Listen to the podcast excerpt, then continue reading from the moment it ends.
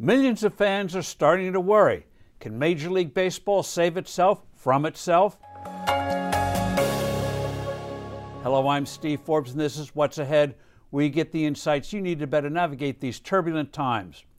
The collective bargaining agreement between Major League Baseball owners and players has expired with no replacement in place. The two sides are at loggerheads. Nothing can happen no trades, no signing of free agents, and worst case, no 2022 baseball season if no deal is reached. And the possibility of a canceled or truncated season is all too real. It's happened before. The big issue is money. The average player's salary in the majors is $4.1 million. The median income is around $1.2 million. The minimum wage is $570,000.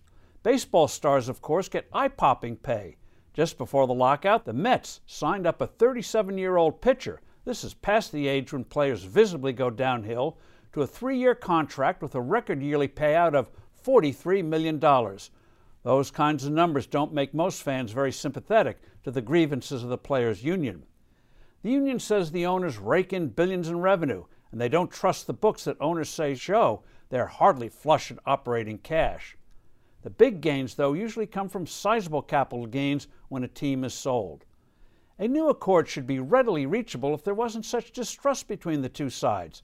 Higher minimum pay, lowering the time when a player can qualify for free agency, that is, auctioning off his services to other teams, stopping team gimmicks on calling up players that hurt their pay, raising the team payroll limit when the so called luxury tax hits, which inhibits owners from being more aggressive in enticing free agent players. All these can be resolved. More postseason games should be doable by slightly shortening the regular season. The position of designated hitter should come to the National League. It's been in the American League for half a century. Other issues are open to compromise.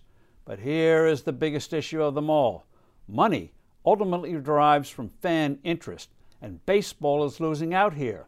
The fan base is aging as too long games bore younger people. The TV audience for this year's World Series was dreadful.